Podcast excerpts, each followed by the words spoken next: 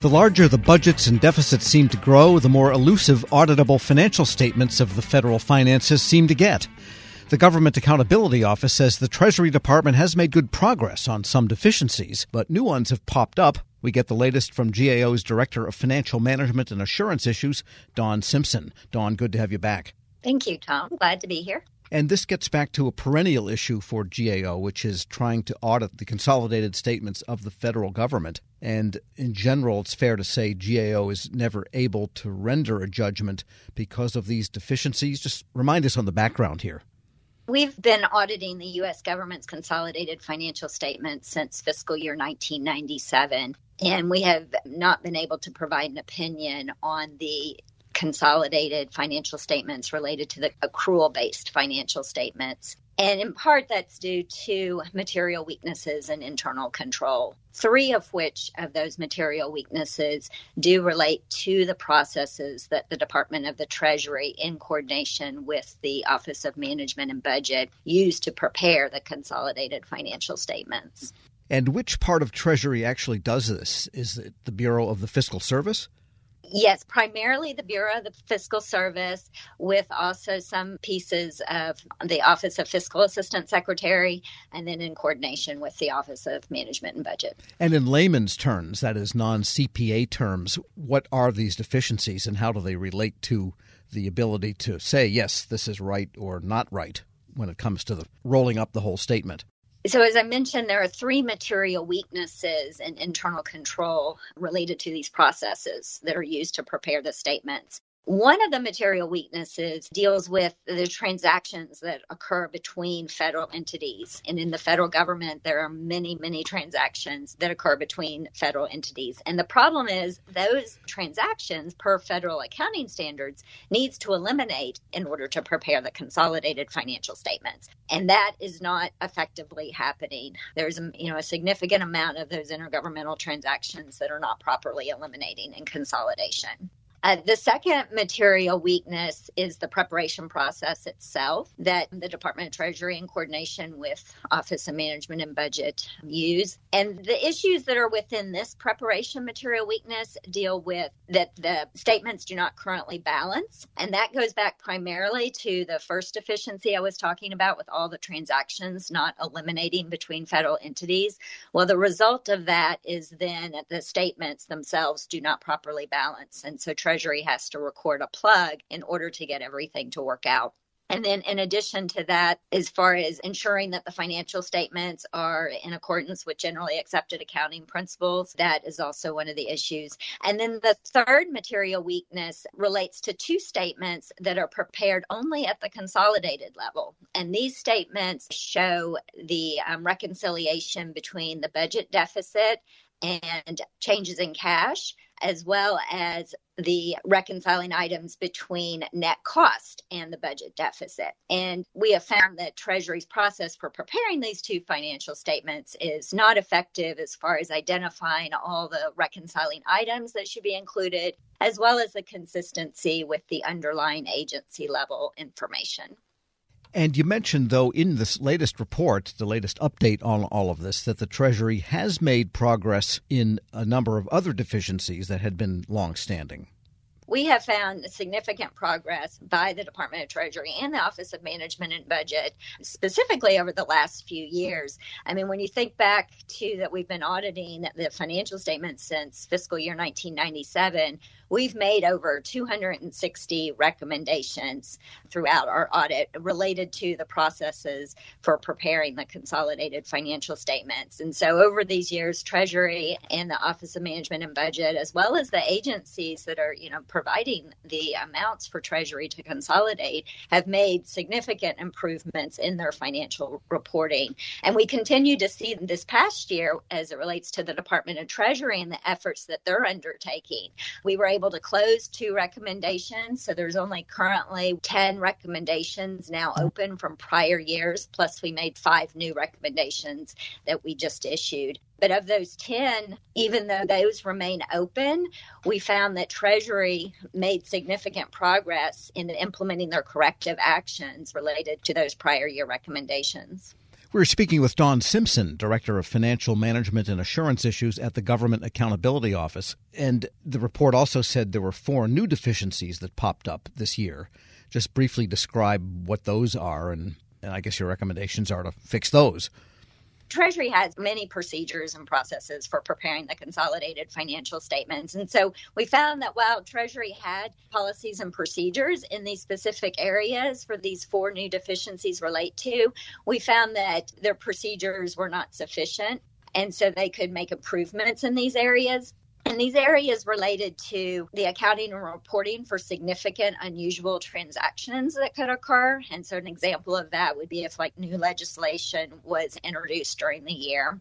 The second one related to the identification and analysis of all uncorrected misstatements that could be included in the consolidated financial statements.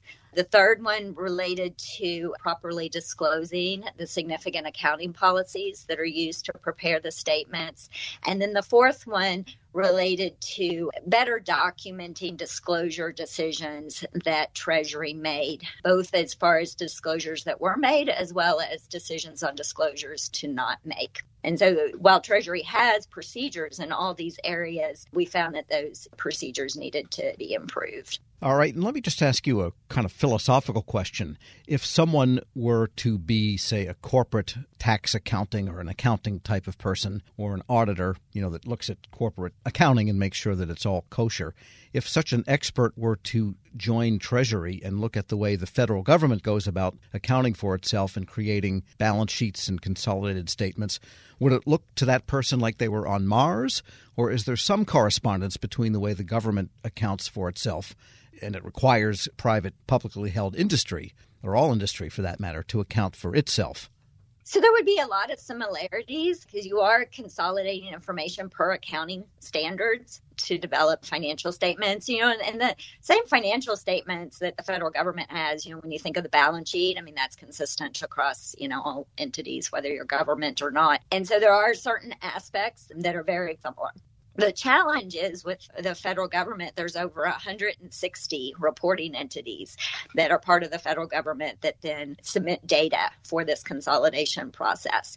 And just the complexities and quantity of data that is then coming into the department of treasury to then you know consolidate the information ensure its consistency and then do what is needed you know at the consolidated level such as eliminating the transactions between federal entities that i was mentioning earlier. It's a very challenging aspect given the size and complexity of the us government and GAO has been finding these deficiencies, and Treasury has been, sounds like, trying to nail them down, and they generally agree with them.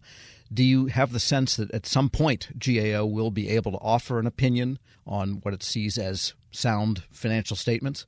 Well, that is the goal. And like I said, we have seen a significant amount of progress in being able to um, see improvements in federal financial management over the years. When you think back to, you know, those first audits at the agency level that were done in 1996, you know, for the fiscal year 1996 financial statements, I mean, six of the 24 Chief Financial Officers Act agencies, only six were able to get clean opinions on their financial statements. And this past year, we were at, you know, you know, 21 to 22 these last few years of agencies that are able to um, to get a clean opinion. So there's been a, a huge amount of progress in the audit of, you know, the individual agency financial statements. And we are continuing to see a lot of progress, as we were just talking about, at the consolidated level.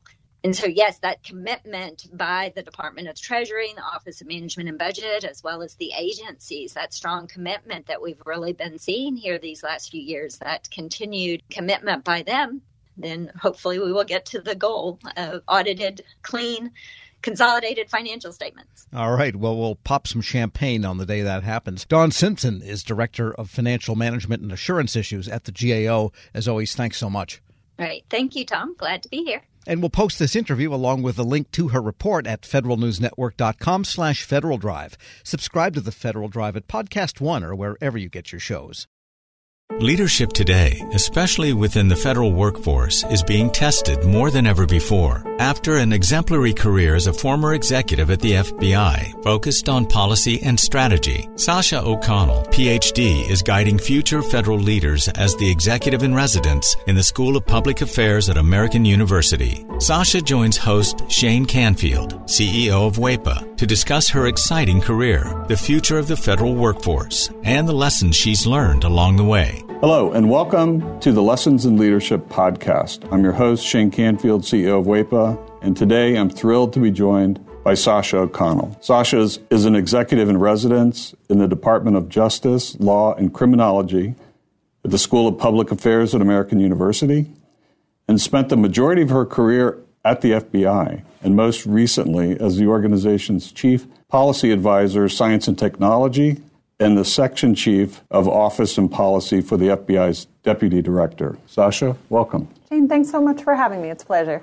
Can you give us an example of someone early in your career that motivated you, and then and, and how did what did that look like? Sure, absolutely. So it sounds almost cliche, but it was the dining room table. So I grew up um, with a stepfather who spent 30 years at the Veterans Administration at the VA, and he talked at the dinner table. He started as a social worker and then sort of rose up into management, administration, and leadership.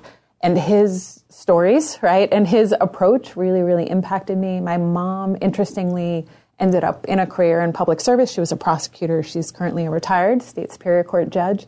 Um, but she had a big career change also in her 40s. She went back to law school in her 40s. So getting all of that in the mix at a young age at the dinner table really, really impacted me um, in really specific ways. Yeah, that's amazing. My my father was part of um, the generation that took um, President Kennedy's call to action, and he took that to heart, and he went and worked at the Department of Interior and a number of other places in federal service. So it's it's catching when when you're around it. You've held a number of leadership roles at the FBI, which is historically a male-dominated organization. What skills or traits helped you most as you navigated that? Yeah, it's such a it's an interesting and challenging yeah. sort of situation and question. One I don't think I still am reflecting on. I've been out of the FBI about six years, and I'm sort of still thinking about it. I think the bottom line was when I was there, and I really grew up there. Um, I didn't I didn't know any different. I grew up with male cousins and brothers, and you know it was sort of a continuation of of my existence. So it did, you know, in retrospect, it, it was a really unique situation, but it didn't necessarily feel that way for me at the time. I think staying mission focused, staying not about me, staying flexible in terms of problem solving all helped me. I will say there's resources today that weren't there when I was there, or certainly when I was starting out. There's a lot of affinity groups for women in national security, women in federal law enforcement. And I will say, I think I would have really benefited from access to those kind of resources as I was coming up. Um, I had both incredible mentors, men and women, um, women across the organization who I became very close with, who were incredible supports, not just getting the job and starting out, but sort of matriculating through. But again, I'm really sort of proud of involved in some of the work of those external organizations that bring women across government, um, executive women in government, and those kind of organizations together, because I think it is really, really helpful um, as one moves through. Yeah, we, we actually work with a, a, number of those too and, and go to their events and conferences and support them because it's important. How has your leadership style developed or changed over the years? Well, I think I've gotten a little more confident in it, right? The seeds were there at that dining room table. One thing um, that carried through that I learned from my stepdad was to focus on the process. He would talk at dinner about big ideas or big changes and how to get from here to there was part of his day job, so he thought about explicitly, was getting other people on board, getting that stakeholder engagement, getting other people to think it was their idea if that was required. And that's something I started out with as a gift, right? That kind of approach. And then I got confidence in that, and then I added things. I will say, as I moved on, my appreciation for taking care of is maybe the wrong word, but really focusing on the people who work with you and for you in some instances um, you know, making sure that they have what they need to be successful in a tactical way. But then also something I definitely learned at the FBI as I went along is, you know, the importance of creating an environment that is supportive and inspiring. You know, we joke about it, but food has played a pretty serious role um, in my leadership style over time. Um, I learned from great mentors. I worked with Bill Estevez at the FBI, who had a full scale cappuccino maker at his cubicle, right, and would host coffee hour, and you'd see the steam rising across the cubicles. Um, I worked with a, a great friend who used to carry hot frittatas for breakfast celebrations on the on the metro, right, in one of those sort of coolie bags. Um, and so I've sort of, I think it's been additive in terms of learning, gaining confidence in my approach, and then adding these pieces as I go that I've certainly learned from mentors and colleagues. And clearly, you never let anything get in your way. You were mission focused, as you mentioned, and you just got the job done no matter what was in front of you. Well, I wish I wish and it was it was that easy. I mean, I think we had a lot of success. Um, one thing has always been my approach when starting out as a leader too is to solve near-term problems. I always say sort of deliver short and then you can push them long, right? So we we don't always succeed in those long-term goals or those you know sort of blue sky ideas as leaders we want to achieve. Um, but we deliver on those short-term pieces, right? And you get that buy-in from the stakeholders, and then often you can push toward those bigger dreams, hopes, aspirations, and goals um, I would like to say I was 100% on both fronts. I'm not sure your characterization is 100% accurate there, but I'll take it um, in this in this sense. Looking back, what, what's one piece of advice you might have given your younger self when you first started? Yeah, it's it's interesting today too. Working with students, I get that chance, right, to give my essentially my younger self um, advice every day. And one thing we talk a lot about, and I wish I had thought more explicitly about, is really it's about calibration, right? And so I always think Emeril Lagasse would say like a stove has dials for a reason, right? It's not like all hot or all cold. And I think it's the same here. In some ways in my career I had to learn to tone it down, right? And to, you know, certainly at the FBI sometimes you need to take that back seat at a meeting and wait to be invited to the table, and that's really the appropriate way to build rapport, relationships and trust. Other times I needed to learn to tune it up, right? To up the volume a little bit. Um, I had a wonderful boss, Dave Schlendorf, who we were in a meeting together with big bosses at the FBI once, and I was working for Dave. And we left the meeting and we were walking back to the office, and I made a point. I don't even remember what the point was now. And he stopped in the hall and said, Why didn't you say that in the meeting? You're not helping me, right? Telling me this now. Now I have to go back and fix this. And I re- realized so, well, sometimes you have to tone it down, sometimes you have to tone it up. And that modulation, that sort of volume control about when to lean in and out, if you will, um, that's, you know, even just thinking about that explicitly for folks starting out, I think is really helpful because it's not one size fits all. Right. I, I totally agree and understand that. It isn't one size fits all. And a lot of leadership is described in bumper stickers sayings, and I don't think that's realistic. I think it's situationally dependent, and you have to be self aware and aware of your circumstances to adjust. That's well said. You're training the next generation, or helping to train them, federal leaders through AU's School of Public Affairs. How, how do we encourage, how do you encourage young people to answer the call of federal service? You know, I'm so lucky at AU. We, we draw in, right, students who are primed for this um, and who are passionate when they walk in our doors. Even with that population, you know, there, there are headwinds, right? USA jobs, right? Just even getting educated, these pieces. So, so helping with that is a whole set of work.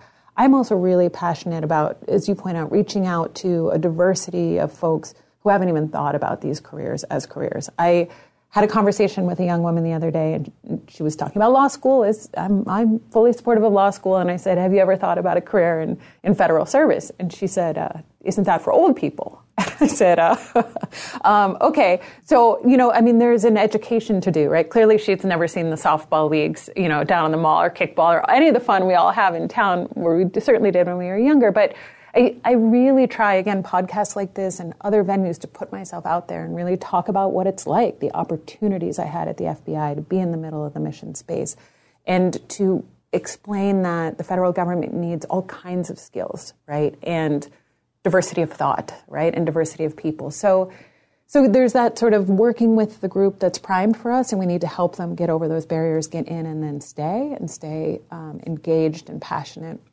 and then there's reaching those new audiences. And there's a lot of work both places, but it's a lot of fun to work with young folks who are passionate about it. So I'm really lucky in my current job.